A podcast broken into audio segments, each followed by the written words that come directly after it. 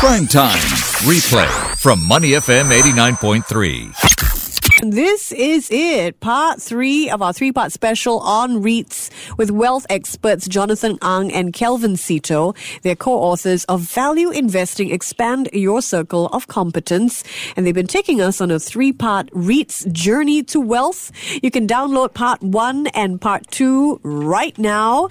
And stay tuned because in this episode, which is our final episode, we're going to determine if a REIT is doing well. We'll look at a mental model for doing that that? What are some indicators to determine if a REIT is affordable and you should pick it up? And we'll also have a look at a healthcare REIT that went public in 2007 at $1.28 per unit, last traded at 298.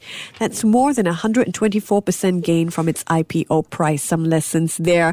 Time to welcome my very special guests in our REITs journey to wealth, Kelvin Sito and Jonathan Ang. Guys, welcome and thanks for being being here. Thank you for having us. Uh, we are so happy to always come back. yeah, yeah, me too. So, so, how do we know if a REIT is doing well? What are some of the vital signs? Right. I think one of the key metrics we look at is uh, the, di- the is the distribution per unit. DPU. The DPU, distribution per unit. So for people who are new to REITs, it's none other than the dividend that you're getting per share. So what we want to see is for the DPU to be increasing every single year. So we know for people who are new, I always like to talk about it uh, using this analogy, right? Think about it, you know, when you want to marry someone or when you are finding a partner, right? Do you want a partner that's earning more and more money, right? Or a partner that's earning lesser and lesser money, right? So I think it's obvious that like you that. want the one that earns more, more money. More money. Look for the salary increment rate. So this right. is like the equivalent of it, DPU. Exactly. So when you buy into a stock, right, it's something like a marriage, right? I know it's, it may sound depressing, but it really is because it's something that something uh, is something that you're going to do for long term, right? We are not buying and selling stocks overnight. We are not buying and selling for three months only. What we want is to buy a stock and hold it for the next five to ten years. Every year, I expect the DPU to go up by what percentage? Is it three percent, two percent? Does it matter? Right. So I think that's a very very good question, Michelle. So what we want is for the DPU to be increasing at least 5% each year. So when we look at uh, the 10 year average, right, we want these dividends to be growing at least 5%. So let me just explain why, right? I mean, let, let's take McDonald's uh, Big Mac, for example, right? The cost of Big Mac 20 years ago in uh, 1998, right? Let's talk about a Big Mac in the US. It was $2.50, right? But Fast forward now in 2019, the Big Mac costs about five dollar thirty cents, right? So you can see that uh, with 250, right, you can only if, with 250 today, you can only buy half a Big Mac. So this is uh, big.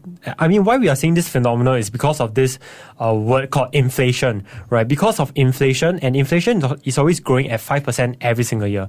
So if our REIT cannot pay 5% more dividend every single year, our money is going to get eroded by inflation. So let me just give an example. I mean, we spoke about Parkway Life REIT, uh, the previous podcast, yep. right? So Parkway Life REIT is absolutely fantastic, right? So what they what they did was from uh, 2007 to 2018, mm. they were able to increase their DPU, right, their dividends per share, from 6.32 cents to t- to 12.87 cents. That's about two times, and we're talking about an increase of 6.68% every single year if you were to average it out. Yeah, so I think that is really one of the key things that we look at, right? Increasing dividends, uh, uh, increasing dividends per share, mm. and this increase it has to be at least um, 5%. 5%, yes. He's Kelvin Sito. I'm also joined by Jonathan Ang, and they are my wealth experts on our REIT's journey to wealth. So, Parkway Life REIT is a specialized healthcare REIT that invests primarily in hospitals and nursing homes as a backgrounder then. Now, that was established in 2007. 2008, there was a financial crisis. So, when it comes to economic and financial instability, in your opinion, guys, John and Kelvin, which REITs or industries did well, and and why? I, I, think if you look at all across the board, uh, I think uh, one of the REIT that stood out uh, most outstandingly uh, very well, uh, very resilient, it's this company, uh, this category, what we call the healthcare REITs. For example, I would like to share with you some facts that we actually gotten is that um, if you look back then, um, Parkway Life REIT itself, the distribution per unit have actually increased by 13.3%. It means that uh, Parkway is able to provide more distribution to its shareholders. But however, you know, when you look back in the stock market, um, the stock price actually fell by 30%. so to us, that was actually a bit uh, uh, um, shocking. But you know something, I I would assume that there'll be some uh, really smart investors who actually saw that hey, Parkway Life REIT, um, the distribution is not affected, but the share price have, have dropped a lot. So if you would bought the Parkway Life REIT, for example, at uh, 83 cents in January 2009, your yield, you know, that means what you're going to collect every year, you know, make a guess, it's not 5%, 6%, but it's 15.5% meaning you have bought you bought the stock in uh you bought the REIT in uh, January 2009 and you do nothing today you are collecting 15.5% yield on a yearly basis. So I would say if let's say we're going to um, um, have a crisis coming soon or not, I think one of the best REIT to pick up during a crisis would be a healthcare REIT. Healthcare yeah. REIT. Oh, you want to add something, Kelvin? Yeah, and I and I think this is a game changer because we are not talking about uh, really amazing yield, like 15%. I mean, if you have a yield of 15%, you're, you're really beating the banks, right? The banks probably give you a 3%. 2 3% for yeah. fixed deposit. And not just that, right? You're paid a handsome capital gain of 250%, right? 250% is actually three and a half times your initial capital. And on top of that, we have a 15.5% dividend as long as Parkway Life REIT exists, right, you'll get this for life. This is our final of a three part episode. You can download all episodes at the Money FM podcast page. Last week, we talked about understanding yield accretive acquisition. Property yields tell us how much of an annual return investors are likely to get on their investments. What is the industry benchmark for yield and what are the reasons for the different benchmarks? Yeah, so I think when, when we look at property yield, it's it's really the same as you uh, buying a property. For example, let's say if I were to buy a property that's worth one million dollars, obviously I would want uh, at least a of five percent, meaning five percent of one million dollars. Right? We're talking about uh, fifty k. And why is it that we need a of you know at least uh, five percent, right? Because when you buy a property, right, we are talking about you know we have to pay a uh, the cost of borrowing, which is about two to three percent, right? We need to spe- uh, set aside some cash. For example, if things break down, right? I need to pay, I need to incur costs to maintain my property. So it's the same as a REIT, just that a REIT has a lot of properties. So when we look at uh, the U for REITs, I would say that, you know, we have a different kind of REITs, right? We have healthcare REITs, we have retail REITs, we have industrial REITs. So when you want to compare property you you got to compare REITs in the same segment, right? So for example, let me just give you some examples okay. of uh, REITs in the industrial segment, right? We have Ascendas REIT, we have uh, Mapletree Industrial Trust, we have uh, AIMS AMP uh, Capital Industrial REIT, we have ESR REIT. Okay, let me just give you uh, some of the property yield, right? So Ascendas uh, is doing 5.83%, um, Mapletree Industrial Trust 6.25, AIMS AMP, uh, we're talking about 7.32 and ESR REIT 7.5%. Of course, when we look at it from the angle of uh, property yield, right, ESR REIT is doing the best, right? It has the highest property yield, property yield of 7.5%. But we always have to fall back onto the DPU.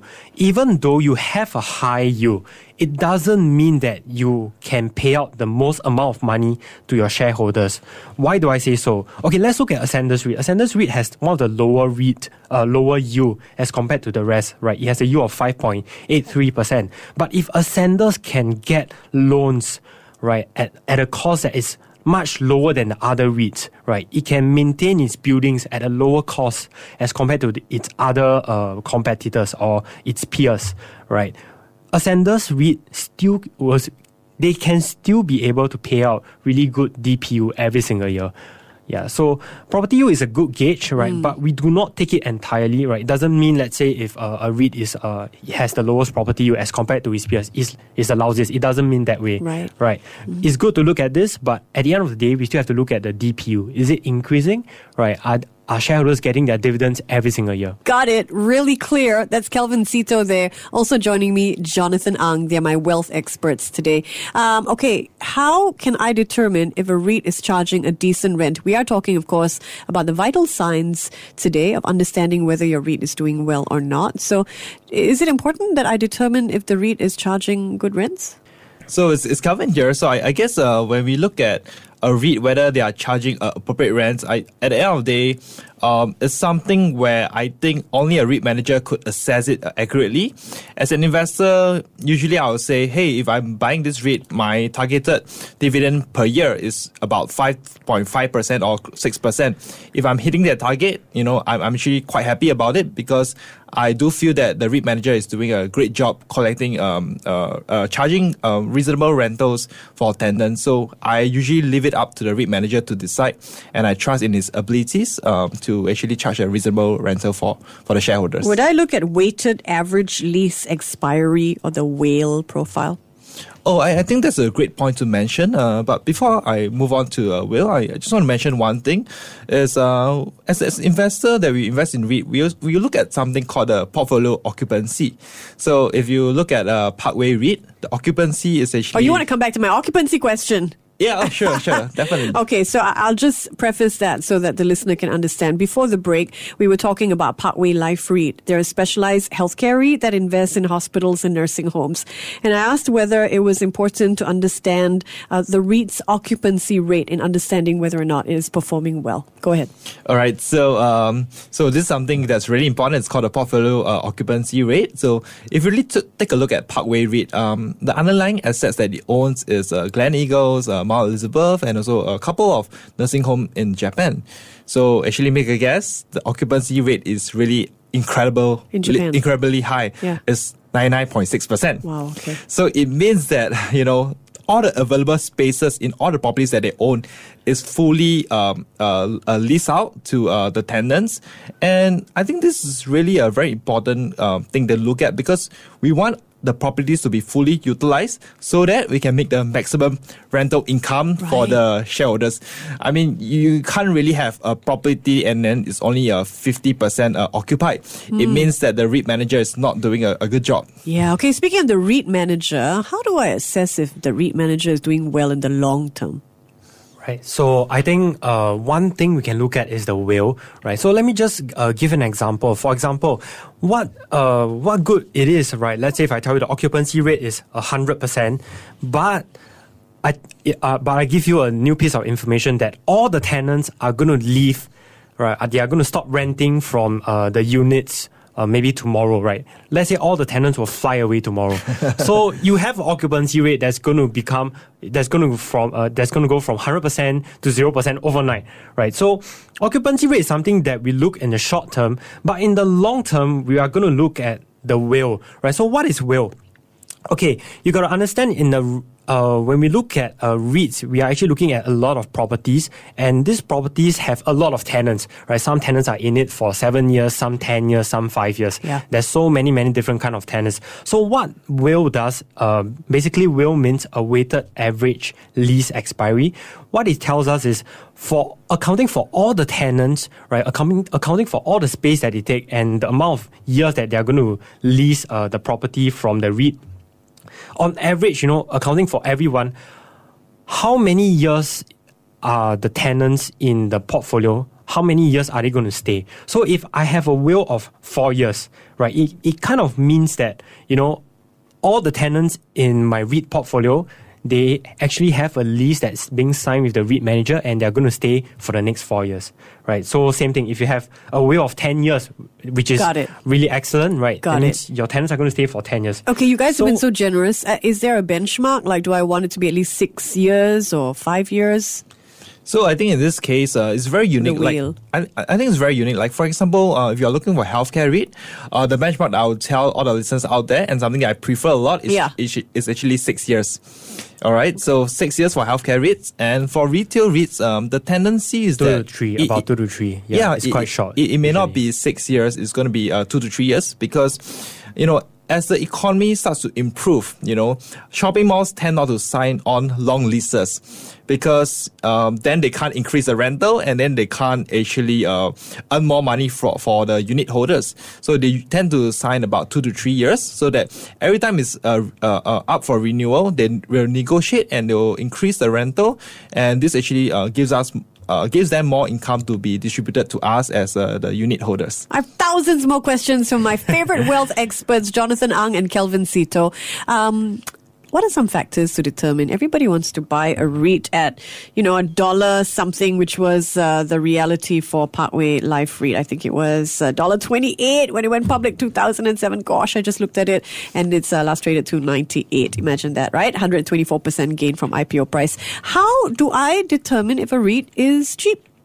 All right, so I think for me, um, uh, one of the common ways that we would like to see um, is this uh, valuation matrix called a price to book ratio. So, for example, if you know that this REIT uh, price to book uh, per share is probably a, a dollar, right?